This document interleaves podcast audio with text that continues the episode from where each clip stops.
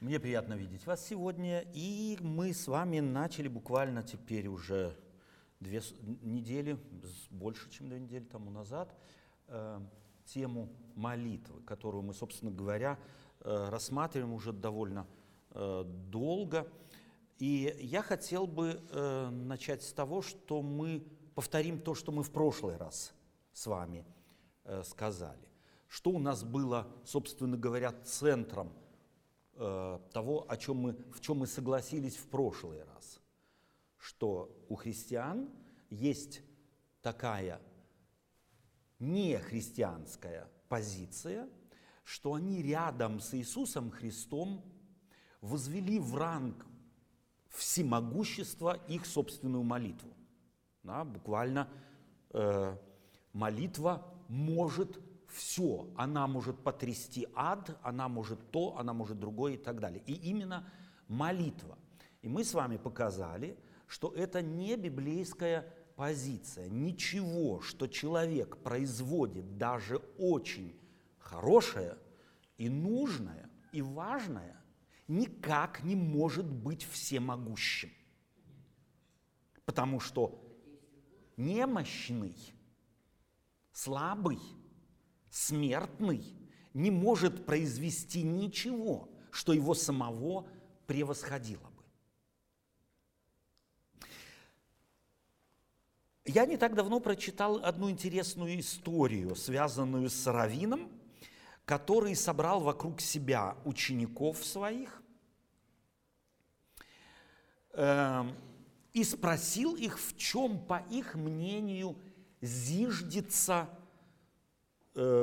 где начинается, что является началом всякой молитвы. Первый из учеников сказал страдание. Страдая, э, человек учится молиться. И я лично, говорит первый, испытываю нужду без принуждения обращаться к Богу, когда страдаю. Второй, перебивая его, сказал – счастье. Когда я испытываю счастье, то сердце мое открывается, и я оставляю тюрьму моих страхов, и моей душе, моему духовному взору открывается свободный взор на Творца. И я начинаю молиться. Третий сказал, в тишине коренится молитва. Тогда, когда я остаюсь один на один с собой в молчании, тогда Бог может говорить, и я слышу Его. В детском лепете начало молитвы сказал четвертый, «Ибо ставь вновь ребенком, не смущаясь, я могу начать лепетать перед Богом, и вдруг Бог становится для меня великим а я маленьким, и в этом своем э, детском состоянии я могу решиться говорить Богу то, что, может быть, не сказал бы никогда. На это Равин сказал, вы все в определенной степени правы. О чем вы сказали прежде всего, хотите вы того или нет, зиждется в самом Боге. Ибо любая молитва, любая ее, ее форма, которая вам на поверхность кажется началом, коренится в самом Боге, потому что начало любой молитвы – это сам Бог, и Он ее завершение. И это так изумительно просто, что подтверждается и целым рядом библейских текстов я навскид вспоминаю слова апостола Павла, который говорит, что Бог э, производит в нас и хотение, и действие по своему благоволению. А псалмопевец в 138 псалме говорит, еще нет слова на языке моем, оно еще не родилось. Ты, Господи, уже знаешь его совершенно. То есть на самом деле молитва не рождается в нас. Не мы родоначальники молитвы по Библии, родоначальники молитвы – это Бог. Он ее начало, и Он ее завершение. Он подарил нам ее, а не мы ее придумали, и не мы ее отточили, и не мы из нее сделали некий могущественный инструмент по заявлению целого ряда э, христианских пасторов и богословов. Сегодня я хотел бы посвятить наши рассуждения э, неким деталям одного из интервью, которое я послушал. Опять я автора не называю, потому что автор не самое важное. Важно, что это христианский автор и э, согласился дать интервью на предмет молитвы. И само это интервью, внимание на экран, э, названо «Как правильно молиться об исцелении». Как правильно молиться об исцелении. Уже здесь есть некое чувство, во всяком случае рождается у меня, что есть некие трюки, есть некие подходы, есть некие, э, если можно так сказать, рычажки, которые нужно нажать соответственно, чтобы молитва об исцелении была успешной. Да, дары даются церкви, в частности и дары исцеления. И в Библии Иаков приглашает нас и говорит, призовите пресвитеров, и пусть они помажут елеем, помолятся, и молитва веры исцелит болящих. Много может усиленная молитва праведного. М? Помним. Давайте мы к этим словам присмотримся – на самом деле, вглянем, всмотримся в них э, попристальнее и попробуем их понять, потому что наизусть-то мы их выучили, но у меня такое впечатление, что мы их суть не поняли. Можно многие вещи выучить наизусть. Хотите, я вам сейчас расскажу стихотворение на иностранном языке. Никто его никогда не отгадает, на каком это языке. Э, я могу это стихотворение рассказать, но сам уже не помню, что оно значит. Махбубаймо духдари дано аз хамадарсхому бармеду ремоди марду мо машгули корем. Катлу гарат зулму вахшатро ас хамадарсхо мо бармеду рем оди марду мо машгули корем. Я выучил наизусть, но ни одного слова перевода не знаю. Вот у меня такое впечатление, что некоторые христиане выучили наизусть библейские тексты, слова произносят и их понимают, но сути, глубинной сути этих слов не разумеют. Стоп, Стоп, это человеческие слова, выражающие Божьи принципы. Кто? Бог говорит на русском языке или на немецком? Дорогая сестра, дорогая сестра, еще раз, дорогая сестра, на каком языке говорит Бог? Понимаете? То есть Библия на каком языке написана? На каком? На еврейском и греческом. Вот это тот оригинальный, все это другой перевод. Поэтому давайте мы не будем э, говорить, простите, если я так скажу, поверхностную, очень э, не соответствующие на самом деле э, действительным фактам вещи. Библия прежде всего слово человеческое, подчинено всей человеческой грамматике. Библия на русском языке подчинена русской грамматике или нет?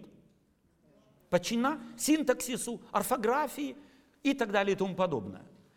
Таким образом, прежде всего, Библия – это слово человеческое, как Иисус Христос прежде всего людям виделся как кто?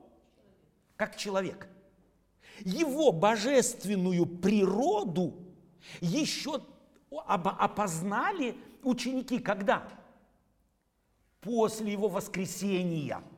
А до воскресения они его человеческую, его божественную природу опознали. Там и здесь она была обнаруживаема. Но кто поверил в то, что Иисус Христос является Богом? Когда? Когда? И тут же все забыл. И начал Богу советовать то есть вы чувствуете, да? Таким образом, еще раз, Библия прежде всего человеческое слово, выдающее нам Бог не диктовал. Это очень важно. Бог диктовал эти слова? Нет. и прям Бог ему говорил, напиши. Автор этой книги апостол Павел, Матфей, Марк, Лука, Иоанн, Петр, Иаков, Исаия, Еремия. Вот кто авторы.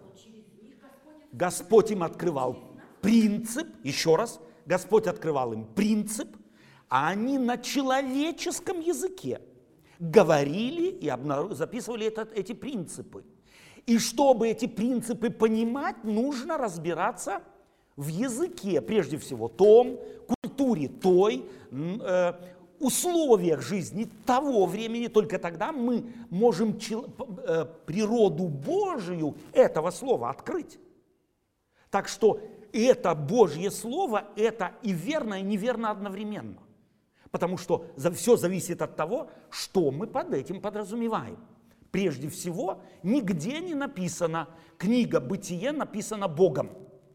Коран написан Богом по э, представлению ислама. Библия написана людьми. Понимаете? В этом огромная разница. И христиане. Дорогая сестра, носит Библия. Одну секунду. Одну секунду, чтобы мы все поняли, коль скоро вы вопросы даете, я отвечаю. Еще раз. Если бы, если бы все, о- здесь есть в Библии ошибки? Грамматические, синтаксические, есть? Я еще раз спрашиваю, вы просто отвечайте на вопрос. Вы задали вопрос, теперь я попробую подвести вас к ответу. В Библии есть синтаксические, грамматические и, и другие ошибки? Есть? Есть. Бог ошибается? Нет. Следовательно, мы здесь имеем печать человеческого несовершенства. И человеческий язык меняется. Слово «перестройка» еще 50 лет тому назад означало ремонт квартиры, а сегодня означает политические изменения. Само слово осталось, его нагрузка изменилась.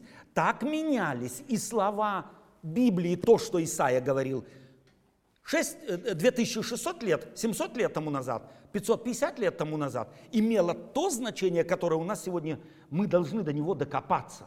Поэтому давайте еще раз, когда мы говорим, что это Слово Божие, будем подразумевать, что оно прежде всего человеческое Слово, со всеми характеристиками, присущими человеческому Слову.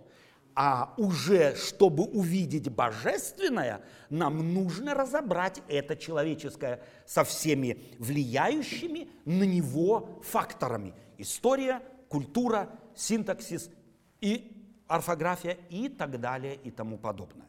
Я думаю, что э, мы на этот вопрос ответили. Итак, итак,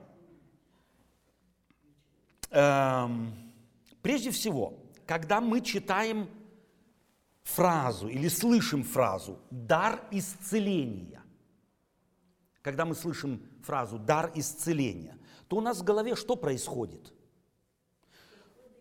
Во всяком случае, у меня такое впечатление, вот о том человеке, о котором мы говорим, что ему дан дар исцеления. Сегодня многие христианские деноминации хвалятся тем, что у них в их церкви есть дар исцеления. Именно так, как ты, Андрей, показал. Подошел, абракадабра сказал, и больной встал и начал скакать. Да, такие чудеса делались в прошлом и совершаются сегодня. Но у меня такое впечатление, что когда в церкви христианской говорят о даре исцеления, то говорят о, некую, о некоем механизме, запущенном механизме, который производит постоянно исцеление по человеческому хотению. Нет, никогда этого не происходило и не будет происходить. Да, как я уже сказал, подобные чуд- чудеса описаны в Библии. Да, Творец сегодня может совершать различные чудеса, но не по какому-то тайному знанию, известному только христианам, по какому-то трюку. Нет. Позвольте спросить вас, вот Иисус накормил по одному Евангелию. 4 тысячи человек, 5 человек, тысяч человек. Э, пятью хлебами и двумя рыбками. Как он это сделал? Ему принесли эту малость. Он поблагодарил и стал раздавать, и при этом хлеб умножался. У меня вопрос. Почему мы, христиане, из этого библейского факта не выводим закономерности, не говорим, нам сеять не надо, нам пахать не надо, молотить, молоть, заводить тесто, печь нам ничего не надо. Дайте нам кусочек хлеба, у нас есть чудотворец, мы ему в руки дадим, он будет молиться и на всех хватит. Почему мы это не делаем? А почему на, по отношению к другим вещам не называем это глупостью? Почему мы от чудотворцев действительно ожидаем исцеления по заказу или по приказу? Итак, другое, может быть, другие факты. Замечали ли мы, что Господь сегодня совершает великие чудеса и знамения исцеления через раньше через Петра, через Павла, через отдельных людей. Интересно, что иногда происходили и массовые исцеления. А сегодня массовые исцеления через кого происходит? Через обыкновенных врачей, через медицину. И у нас в церкви есть врачи. Через них Господь исцеляет людей. Еще 300-500 лет тому назад люди умирали просто от загнивающего зуба. Сколько женщин умирало после родов от простой антигигиены. А сколько детей после нормально, будучи рожденными нормальными и здоровыми, через короткое время умирали от той же антигигиены. То есть, на, оказывается, чудеса творятся вокруг нас, но так как мы в христианстве оттачиваем наш, наш взор, на, основываясь на каких-то небиблейских теориях, то мы этих чудес и не видим, и не благодарны, и не радостны. Почему? У нас церковь спит. В ней ничего не происходит.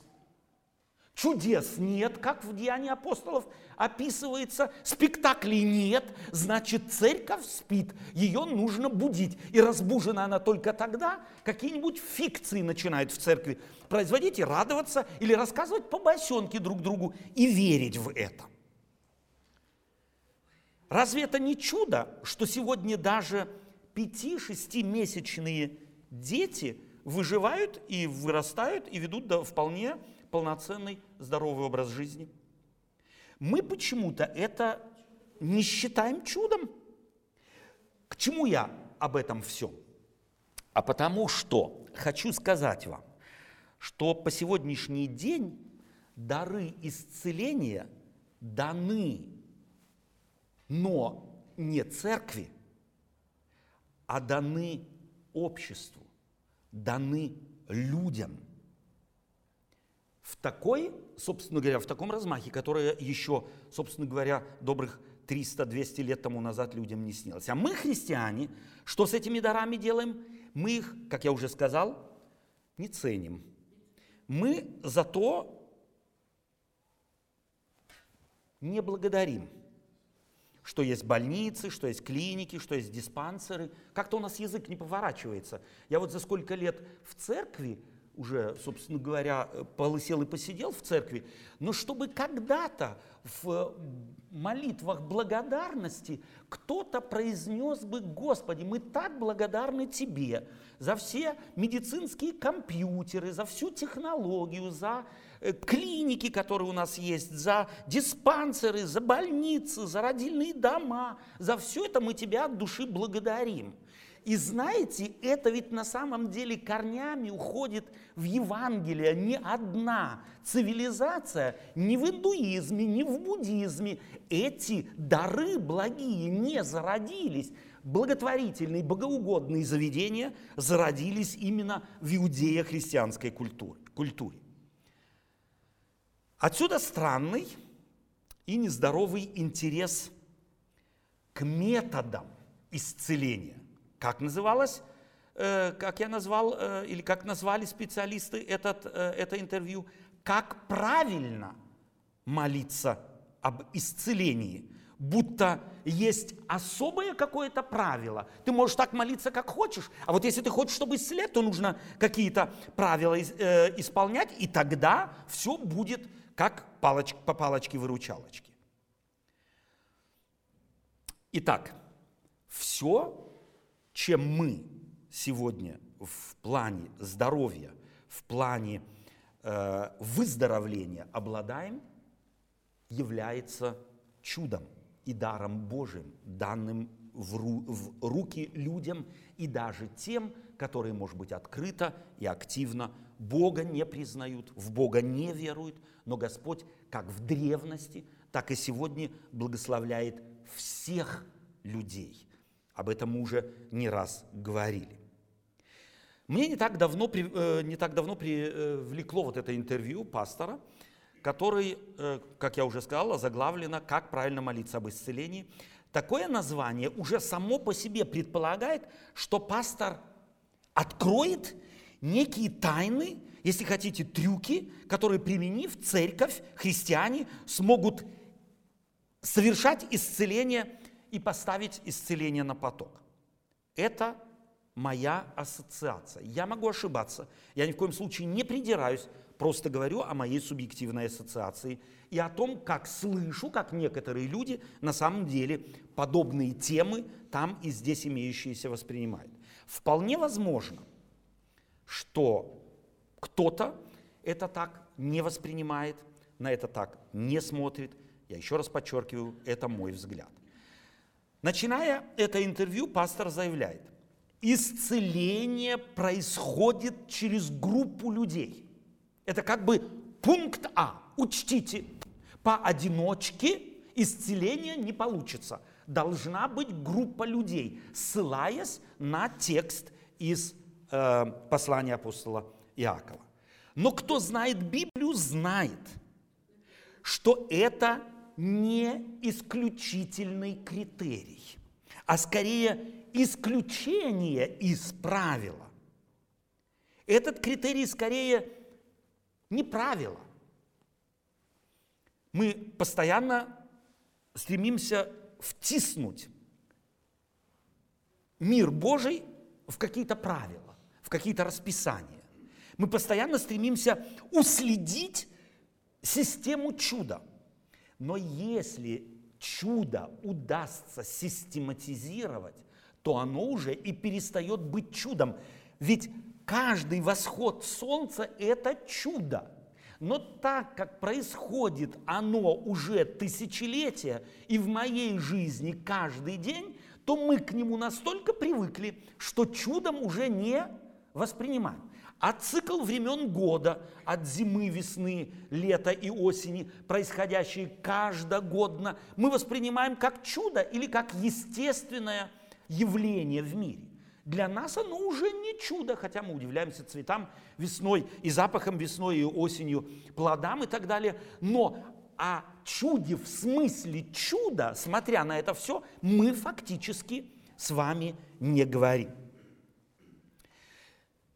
Но если собрать все исцеления, все чудеса в Библии упоминающиеся, становится ясно, что к нашему удивлению великому может быть, мы должны будем констатировать, исцеления не поддаются систематизации. Ибо как только в них можно усмотреть систему, повторяем, то уже чудо перестает быть чудом. Я сегодня несколько раз, еще раз, может быть, буду обращаться к некоторым э, особенным чудесам в Библии воспоминаемым. В данный момент хочу вспомнить Неймана. Кто его и как исцелил? Где там чудо? В смысле, чудо совершается группой людей. Где?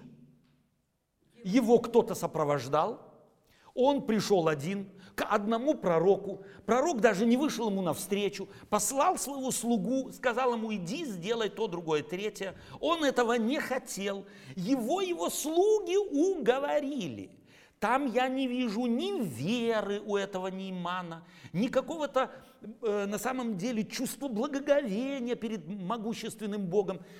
Собственно говоря, если вы эту историю читаете, то такое впечатление. Да ладно уж, чтоб вы от меня отстали, окунусь семь раз просто ради вас. Не ради меня, не ради чуда, не ради исцеления. Вы просите, я пойду вам, так сказать, навстречу. Вот, собственно говоря, и рассказано суть исцеления Неймана.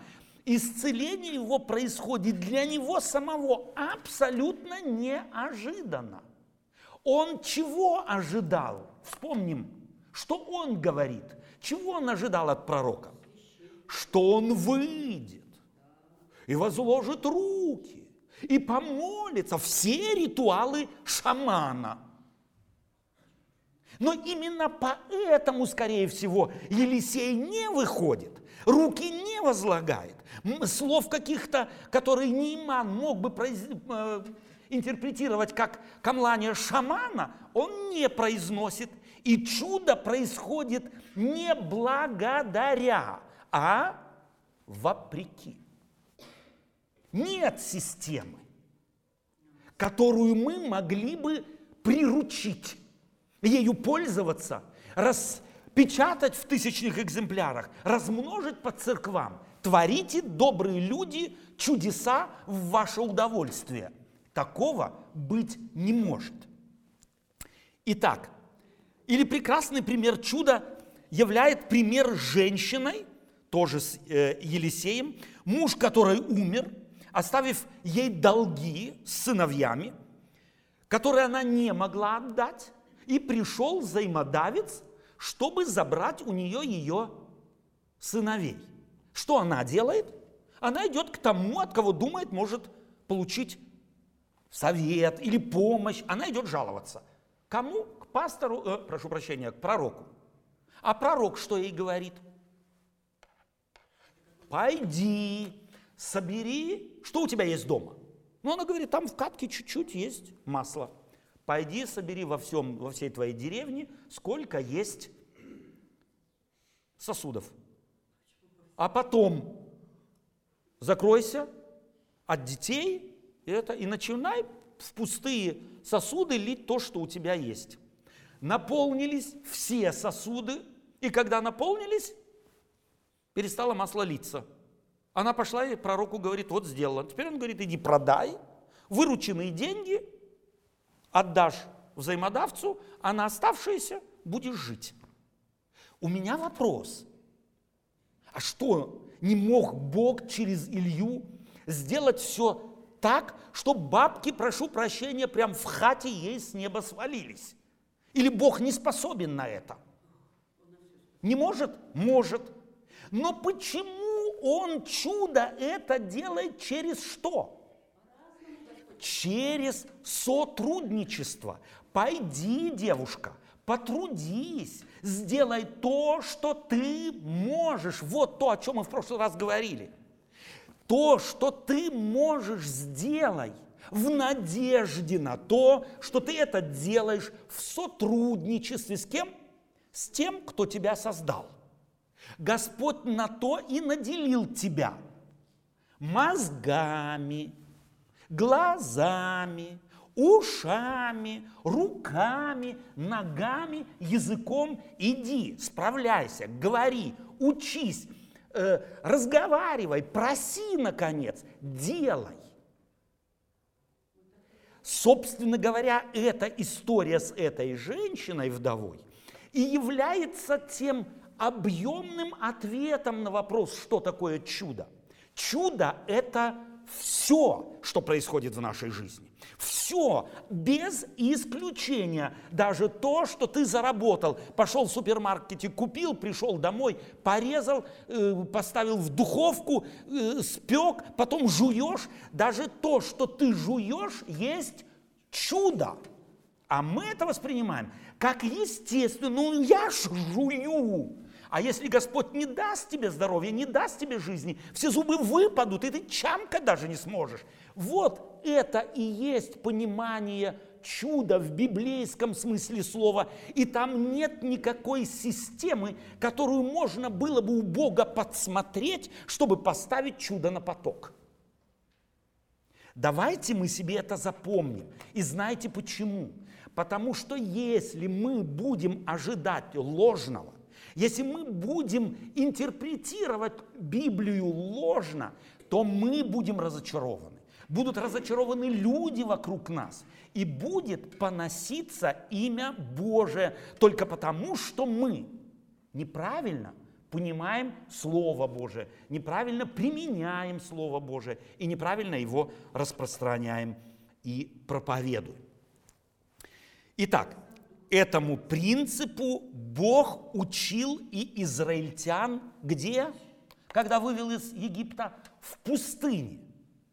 Он их 40 лет кормил манху. Что это такое? Мы называем манной. Пожалуйста, это не манка была, да, чтобы все знали. Это манна. Мы не знаем, что это был за небесный хлеб. Но опять обратите внимание, это чудо или нет?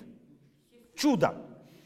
Но почему же Бог дает израильтянам хлеб с неба, но позволяет ему падать на песок, на камни, на кусты, на дороги, а не прям в ведра? Ну мог бы же сказать, в 6 часов утра начну сыпать манну с неба, а вы выставляете Э, ваши сосуды, как мы иногда в Средней Азии, э, ожидая дождя, везде под каждый угол, где вода может течь, подставляли ведра, чтобы воды набрать. Но мог же Бог это сделать? Или не мог? Конечно же мог. Но что он делает? Он заставляет людей эту манну собирать и собирать совершенно чудесным образом. Он же мог бы навалить в одно прекрасное утро столько манны, чтобы хватило на целый год. Или он это не мог? Тоже закрыли бы в закрома и байдуже смотрели бы телевизор все 40 лет. Нет. Каждый день они рано должны были выйти, а кто был, бил лежачего на боку, лежебока, тому ничего не доставалось, они должны были вставать рано, собирать. И то ровно столько, сколько могут съесть. Все, что было сверх того, пропадало в ближайшее время. Что делает Бог? Он опять приобщает человека. Он учит человека сотрудничать с ним. Вот это и есть чудо. В полном и глубоком смысле, библейском смысле этого слова. А христиане к чему склонны сегодня? Все ритуализировать. Мы в прошлый раз говорили с вами, что христиане очень удобно устроили. Они сатане приписывают все неудачи, а Богу дает каждый день задание. Ты знаешь, мои дети идут в школу, сохрани их. Моя бабушка лежит в больнице, исцели ее. А э, мой муж, э, что-то там у него на, работе конфликты какие. Ты реши их, Господь. Сказали и забыли. Мозги наши напрягать, чтобы бабушке помочь и, де, и детям как-то и так далее и тому подобное. Мы как будто все на автомате ожидаем. Не получится, скажу я вам по секрету. Нам надо трудиться, дабы чудеса, воспитание, исцеление, духовного роста, преуспевания в жизни совершались, как они описаны в Библии. Они некие выдумки, которые мы на самом деле распространяем и, и верим в них, и еще и заставляем других веровать. А тот, кто не верит, мы его считаем почти неверующим.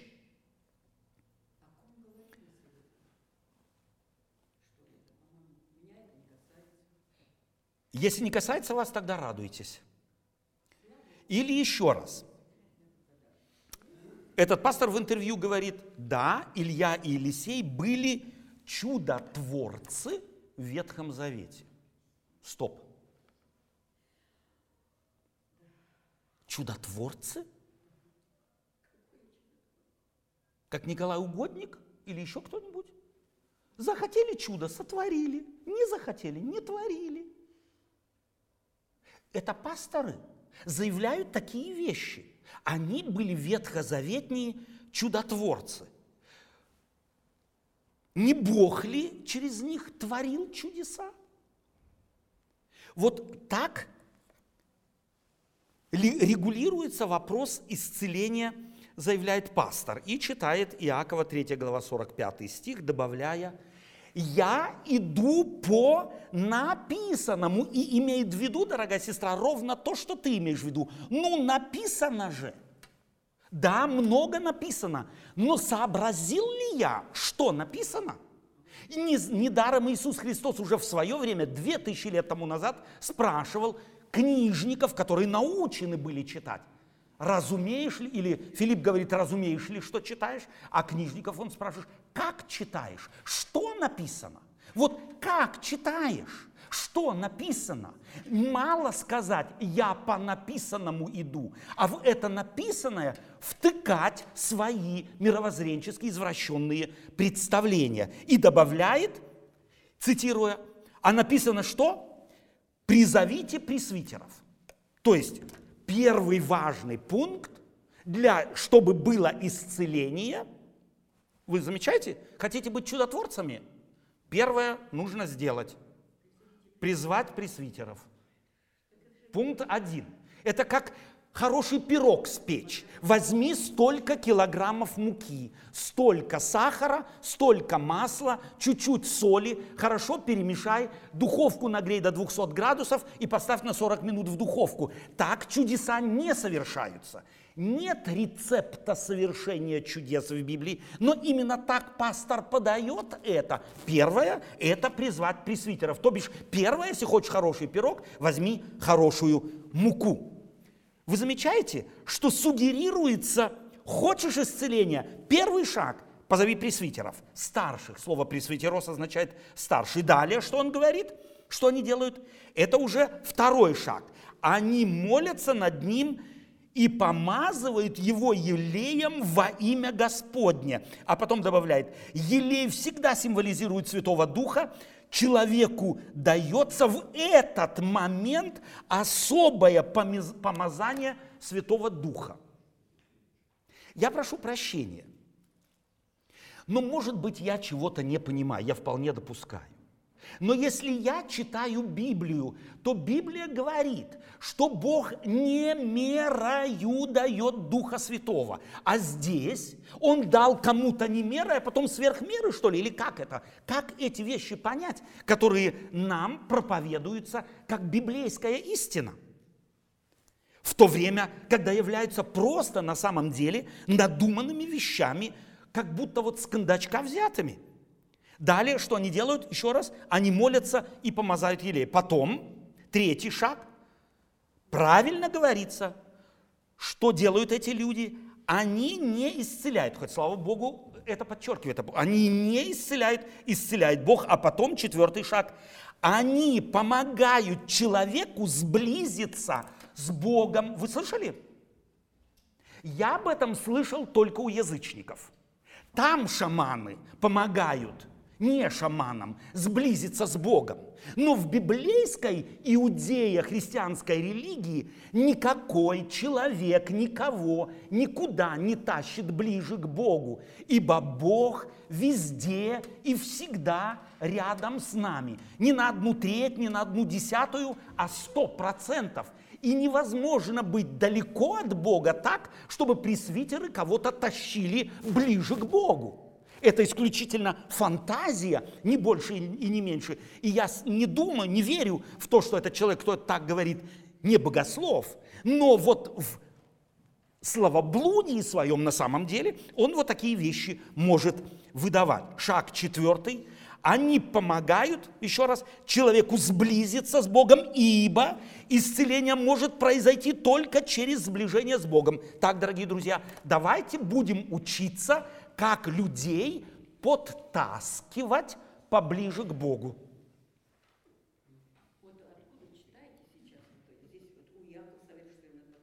Я читаю то, вот правильно, вы замечаете, что оказывается у Якова все по-другому, но я читаю то, что говорят на эти стихи так называемые богословы, совершенно верно. Итак, это говорит христианский пастор, они помогают человеку сблизиться с Богом. У меня к вам вопрос. Какому Богу молятся христиане? Всемогущему? Именно так, есть какая-то иерархия. Эти пресвитеры уже ближе к Богу, а потому уже и святей. Представляете, что это языческое на самом деле представление. Какому Богу мы молимся? Всемогущему, вездесущему, всеведущему, вселюбящему. Какому-то местечков, э, местечковому Богу, который где-то есть, а где-то его нет, и некоторые пресвитеры знают, где он есть. Вы к ним обратитесь, и они вас к нему отведут. Людей надо сблизить с Богом. Откуда их нужно вести и куда, возникает вопрос. Потом следующее высказывание, молитва веры. Если человек не имеет веры, а теперь еще раз внимание, пастор заявляет, это работать не будет.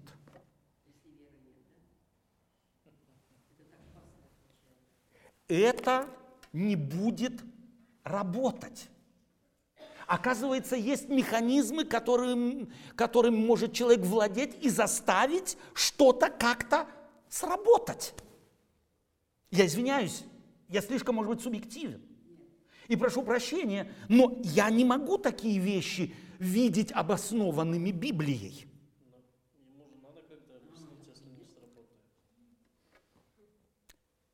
Теперь, я тут же вспоминаю Неймана.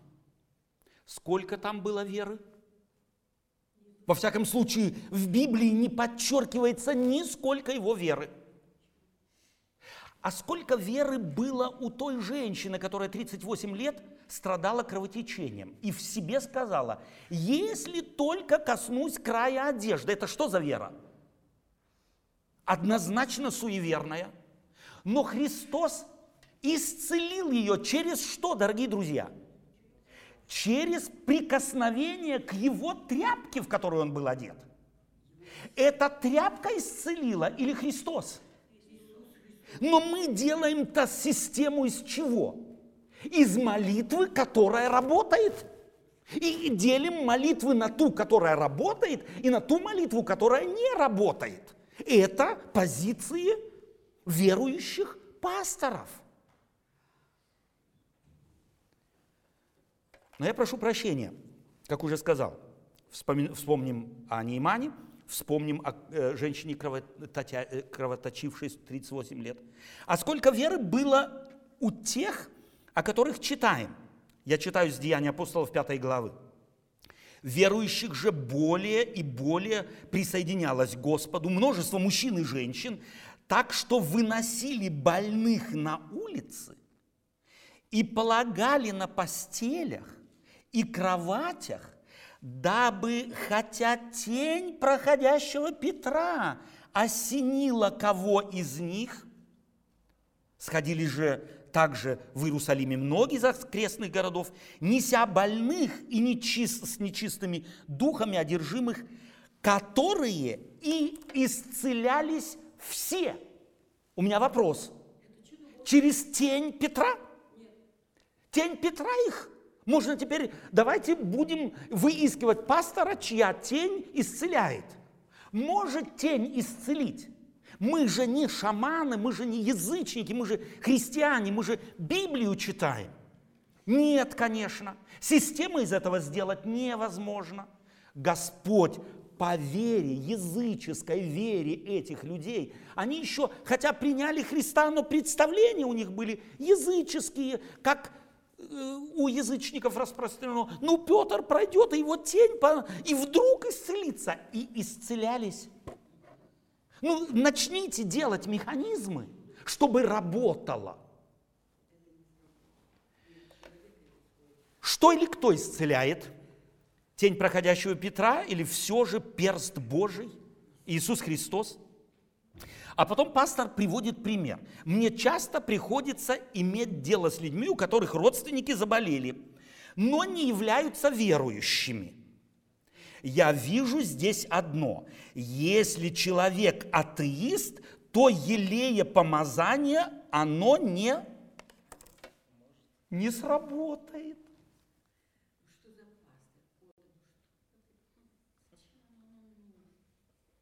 Я хочу вас научить слушать и читать Библию, и не слушать пасторов всех, развесив уши. Это религиозная лапша, которую вешают верующим людям на уши, а они спокойно слушают, и ни у кого не появляется вопросов к подобным заявлениям.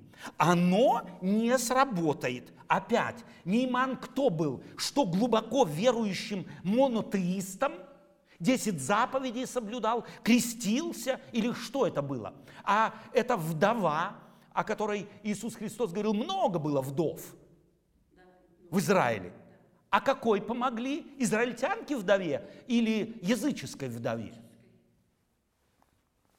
У, у атеиста не сработает.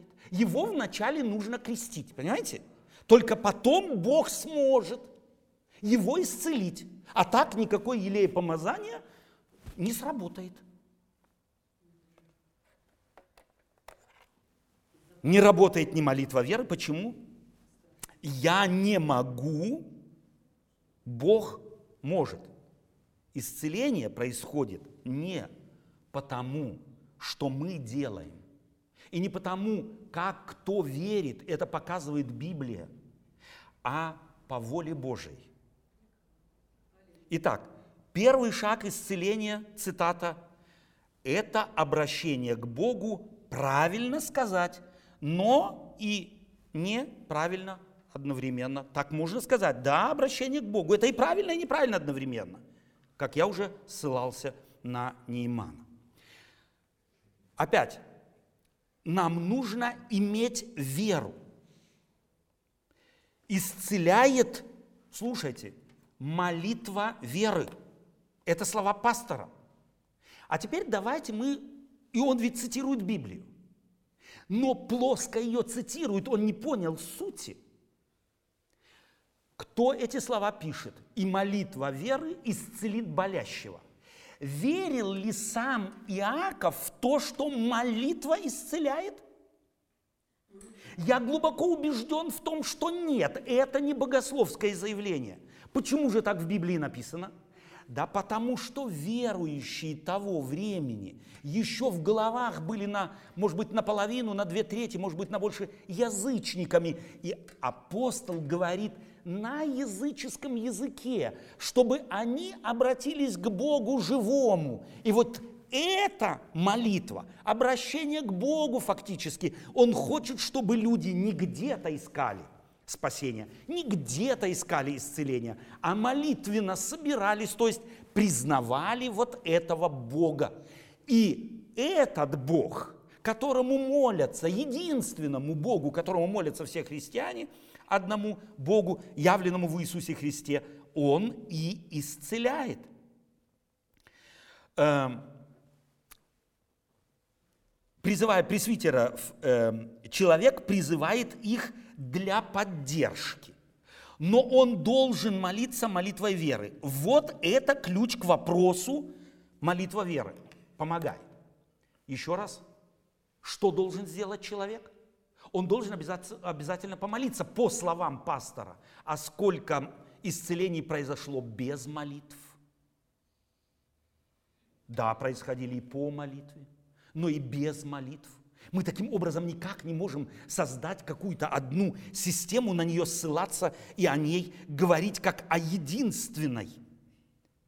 Вера, поясняет пастор, это не суеверие, согласен, правильно. Вера – это доверие, когда мы доверяем Богу свою жизнь. А каким образом мерится доверие? Сколько доверия еще раз, в третий раз сегодня сколько доверия было у Неймана. А сколько доверия было у Навуходоносора. и веры. Потом она у него появлялась, когда Господь через Даниила совершал одно, другое, третье. Но до было у него эта вера, это доверие, и сколько раз оно ломалось, и Господь должен был его уже в вала превратить. Работал Бог над Навуходоносором? По его молитве? Нет. По своей воле. Как хотел, так и делал. А не учитывал, атеист он или верующий, молится он правильно или молится он неправильно. У Бога свои пути. У Бога своя любовь Божия по-своему несистемно открывается. Одному так, а другому совершенно иначе. Или когда тень проходящего Петра исцелялись все, сколько там было какой веры? Разве она не была суеверной? Или она была правильная? Можно так э, объяснять людям, таким образом происходит исцеление. Нет же, нет.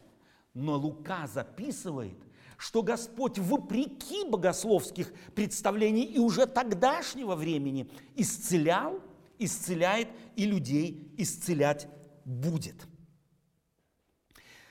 Я хочу сделать теперь, собственно говоря, такой э, большой прыжок. Э,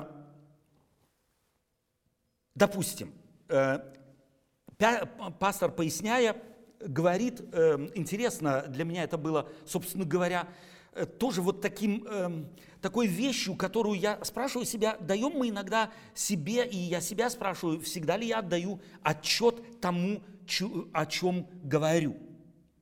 Он цитирует Библию, если э, сделал грех у Иакова, то простится ему. И продолжает, исцеление связано с прощением грехов. Об этом мы не спорим. То есть елея помазания – это прежде всего акт, когда мы направляем человека к Богу, и человек доверяет Богу. Кто направляет человека к Богу? Когда мы через помазание направляем человека к Богу. Бог там где-то как истукан стоит, а мы его через помазание – виртуально куда-то направляем. Пояснение. Если он не доверяет, то пиши пропало. От кого зависит все-таки тогда исцеление? От того, кто доверяет или не доверяет? И знаете, почему мне это так важно? Потому что сегодня распространено представление о том, что если молятся о тебе пресвитеры, если молятся о тебе церковь и так далее, и ты не исцеляешься, значит, нужно поковыряться в твоем прошлом. Мне рассказывали, сестра одна лежит в больнице, у нее рак груди, сделали операцию, облучение и так далее и тому подобное. Приходит праведная сестра и говорит, молись, чтобы исцелиться, и все твои грехи ты должна вспомнить и покаяться. Проходит время, сестра опять приходит, и исцеление происходит медленно и трудно. Эта сестра говорит, значит, ты не все грехи вспомнила. Ты должна их вспомнить, иначе хана котенку. Какого Бога мы проповедуем? Какой Бог у нас в голове? Или после некоторых рассуждений, этот пастор переходит на тему принципа страдания и ссылается на Моисея, который после кратковременного страдания, э, то есть на Мессию, прошу прощения, пророчество Мессии, который после кратковременного страдания будет делить добычу с великими и резюмирует. Если мне скажут, что ты будешь болеть, и будет больно тебе, и страшно, но тебя ждет великая награда и венец. Я на это пойду. Вот он апогей язычества, собственно говоря. Мы ради чего-то, ради жизни вечной готовы на что угодно. Мы готовы заплатить Самое главное – получить то, чего мы хотим. Но кто женится на женщине, которая скажет тебе, чтобы получить твои, твои миллионы, если ты миллионер, я готова на все. Вы на ней женитесь? Если она скажет, я ради твоих миллионов готова снести любые унижения, оскорбления, главное выйти за тебя замуж, чтобы владеть твоими миллионами. Вот таким Богом мы себе представляем. Вот так христианин-пастор говорит, я, если мне обещают, что ты в конце будешь иметь жизнь вечную, я соглашусь. А если нет – ну тогда я буду жить, как жил. Ты тогда Христа любишь, ты тогда Царство Небесное любишь, ты тогда принципы Царства Небесного понял, что они преимущественнее всего. Кто-то сказал, со Христом я готов идти и в ад. Вот это настоящая любовь. С милым и в шалаше рай, а не с милым и с миллионами ад –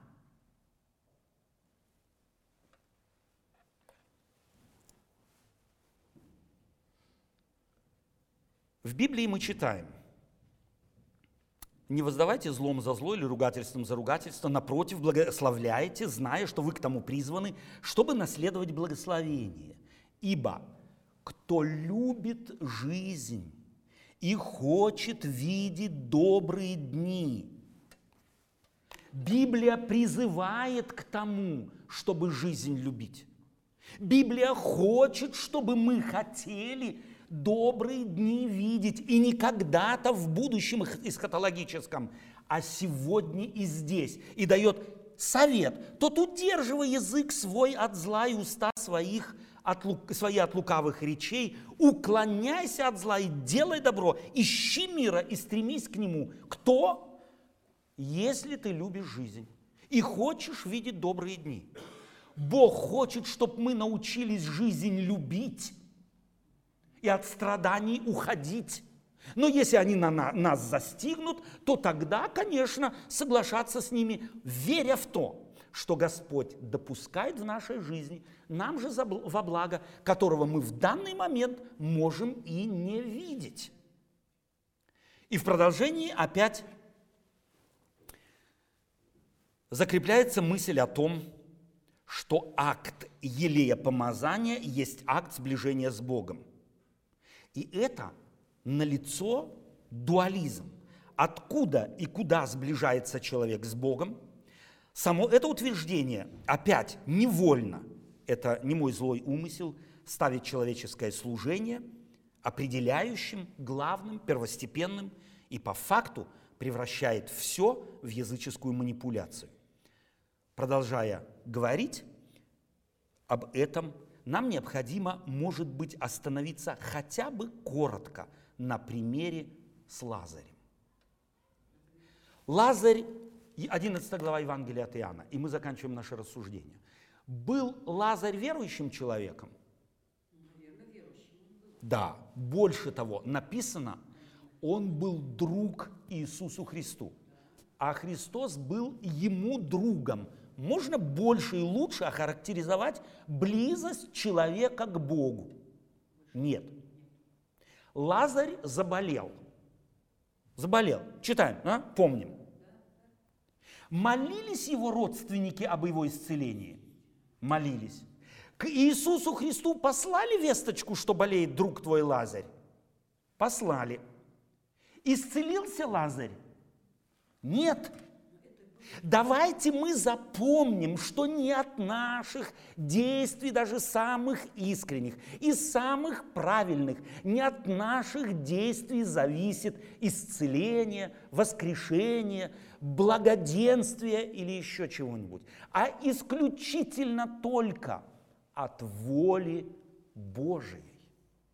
Она суверенна – и не поставлена в зависимости от нашей воли и от наших желаний и от, нашего, и от нашей мечты. Лазарь заболел, был болен, был друг Иисусу Христу, не избежал смерти. Близкие молились, послали к Иисусу Христу весточку. Пришла помощь, простите, повторим все. Нет, не пришла его им пришлось похоронить с горькими слезами, плакать. И когда Иисус Христос пришел, то сестра Лазаря говорит, если б ты был здесь, не умер бы брат мой. Вот какое представление у нее было о Боге? Вот именно такое, как о моем дедушке. Если он в том углу, то он не в этом, а если в этом, то не в том. Так их и Бог. У некоторых пасторов на самом деле антропоморфное представление о Боге, который, если он там, то его не может быть здесь, как у сестры Лазаря. Но Бог везде. И мы знаем в истории евангельской записано, что Иисусу Христу не обязательно нужно было быть где-то, чтобы произошло исцеление, допустим, ребенка э, сотника. Скажи только слово, достаточно. Это сотник говорил. А сестра Лазаря, иудейка, верующая, она что сказала? Если б ты был здесь. Вот так мы выглядим. В наших головах Бог не с нами. А потому мы куда-то должны больных через наше помазание, через наши манипуляции куда-то их тащить к Богу. Нет. Бог везде. И в самом глубоком горе Бог рядом, как Иисус Христос был рядом и знал о смерти Лазаря, еще не будучи в Вифании, будучи далеко от Вифании, и объявляет своим ученикам, Лазарь, друг наш, уснул. Но они тоже не сообразили. Раз уснул, значит выздоровеет, говорят. Иисус тогда ясно им говорит, нет, Лазарь, друг наш, умер, а теперь пойдем туда. Понимаете, это же классическая история, которая как в зеркале отражает историю современного христианства. Господи, ну приди, приди, пожалуйста, исцели, исцели. Не исцелил. Значит, мы плохо молились, или Господь нас не услышал, или какая-то беда, значит, мама не верила, или ребенок не верил, или еще кто-то. В какого Бога мы верим?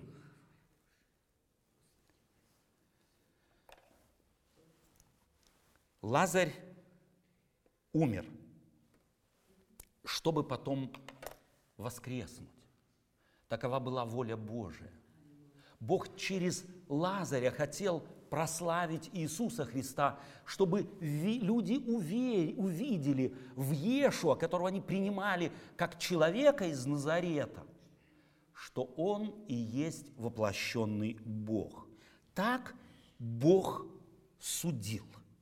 Итак, культурный, мировоззренческий контекст библейских повествований о действиях Ильи или Елисея, апостола, Иисуса Христа – это не магизм.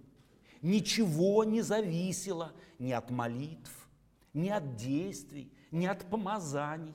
Но эти действия и помазания точно так же, как при сборе хлеба, как при сборе сосудов, Бог вовлекает человека – чтобы рука в руку с человеком действовать и человека обогащать своей близостью, приобщить его к своему творческому акту. Бог хочет, чтобы мы, ради нас Он это делает, чтобы мы молились, помазали, говорили с людьми, успокаивали их, вдохновляли их. Не потому, что от нас что-то зависит, а потому, что мы люди – и Господь нас создал как своих сотрудников. Он с нами завет заключил. Еще с Адамом, с Евой заключил. И сказал, вот возделывайте и охраняйте. А произвращает Бог всегда и везде. Еще раз. Молитва нужна. И молитва об исцелении тоже.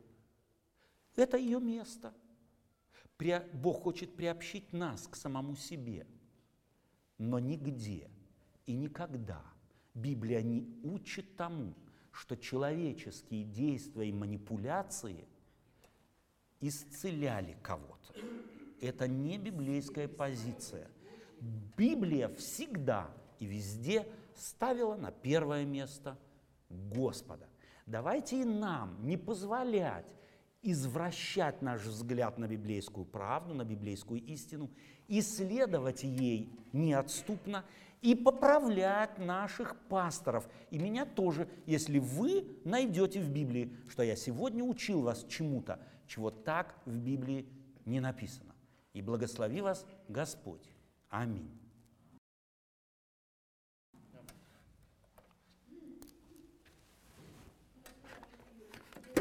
Да, пожалуйста. Это у нас э, заведено. Можно, Павел, сразу, да? Слушаю. Да. Вот если действительно боль- больные, вот их столько много, как же за них тогда молиться? Как вот сейчас вот мы высыпаем, Мгм. больная, и это самое, и потом вы говорите обетания, обетования эти, про обетования, да.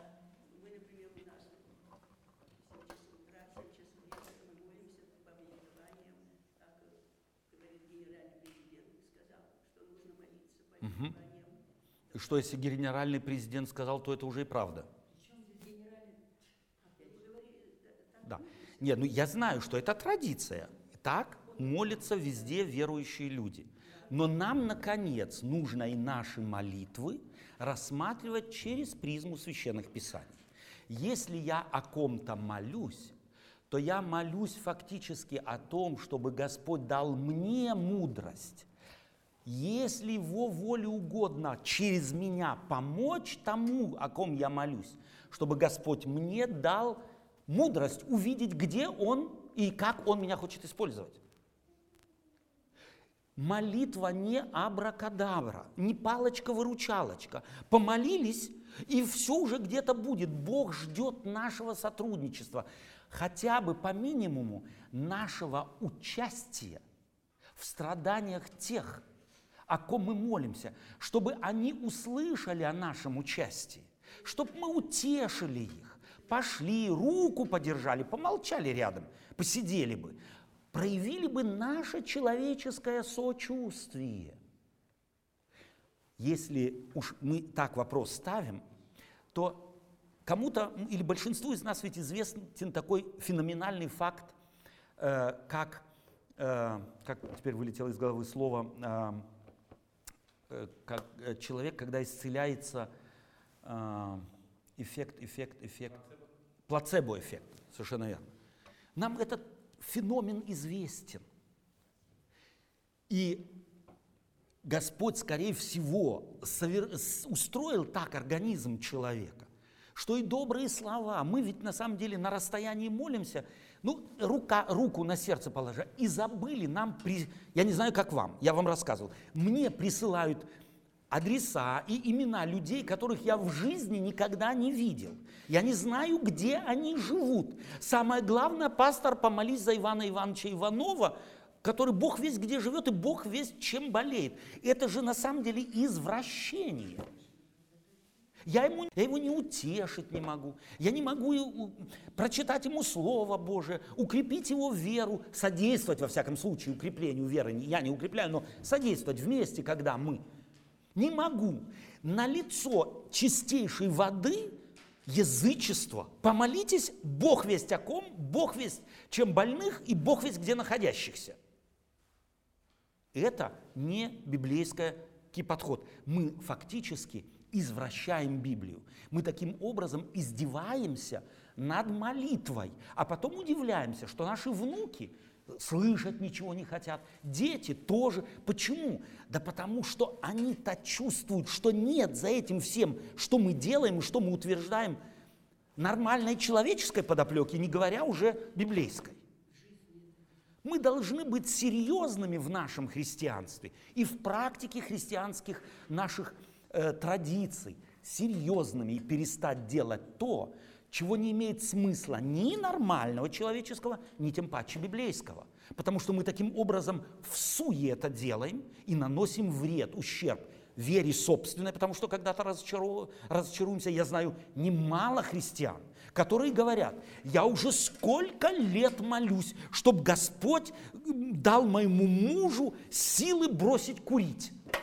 А он каждый год курит все больше. Приходит пастор и говорит, Либо у мужа сатана, либо у тебя. Давай поищем, где и кого к бабкам носили. И начинаем Бог весть какими, э, так сказать, э, вещами заниматься, экзорцизмом языческим. Понимаете, до чего доводит? Вот на ваши вопросы искренний ответ. Если я ошибаюсь, покажите мне. Угу. Вот каждый день, вот завтра воскресенье, воскресенье, да, мы, по- мы молимся, вот обратно же в 7 часов утра вечера, мы молимся по обетованию, что Господь, как указано в этом, по обетованию, и борьбу слепых здоровых будет. Это что, мне надо на эти обетования молиться? Дорогие друзья, прежде всего, если вы верите, что это надо, делайте.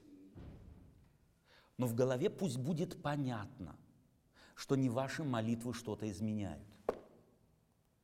Потому что если, если мы по вере нашей, по вере вашей будет вам.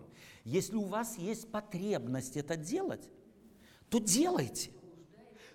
Если вас Господь побуждает, ваша вера побуждает, ваше понимание побуждает, делайте, в этом нет греха. Но грех в том, что мы такие вещи начинаем приписывать себе. Вот там грех, мы подменяем силу Божию и приписываем ее себе. Мы фактически антихристы в таком случае. То есть на, у нас здравое представление должно было бы быть о том, что мы делаем, когда мы молимся. Плюс я спрашиваю себя, когда мы молимся в 7 часов вечера, каждый седьмой день, по 7 человек, э, 70 дней подряд, мы о чем думаем? Чтобы, что эта система как-нибудь там какие-то рычаги на небе подвинет? Я вам могу сказать целый ряд факторов. Шаманизм учит, если ты заболел какой-нибудь желтухой, возьми семь лягушек, засуши их на солнце, потом каждую разотри в порошок, раздели еще на семь кучек и по семь ложек в семь дней подряд принимай, помогает. Понимаете, мы на самом деле не замечаем, где мы на самом деле превращаем святое в грех. Мы не на Бога полагаемся. В лучшем случае на нашу молитву, а в худшем случае на систему 777. А это элементарное язычество. Элементарное. Спасибо вам за ответ. Вопросы надо задавать. Спасибо вам. Слушаю, Люба. Да.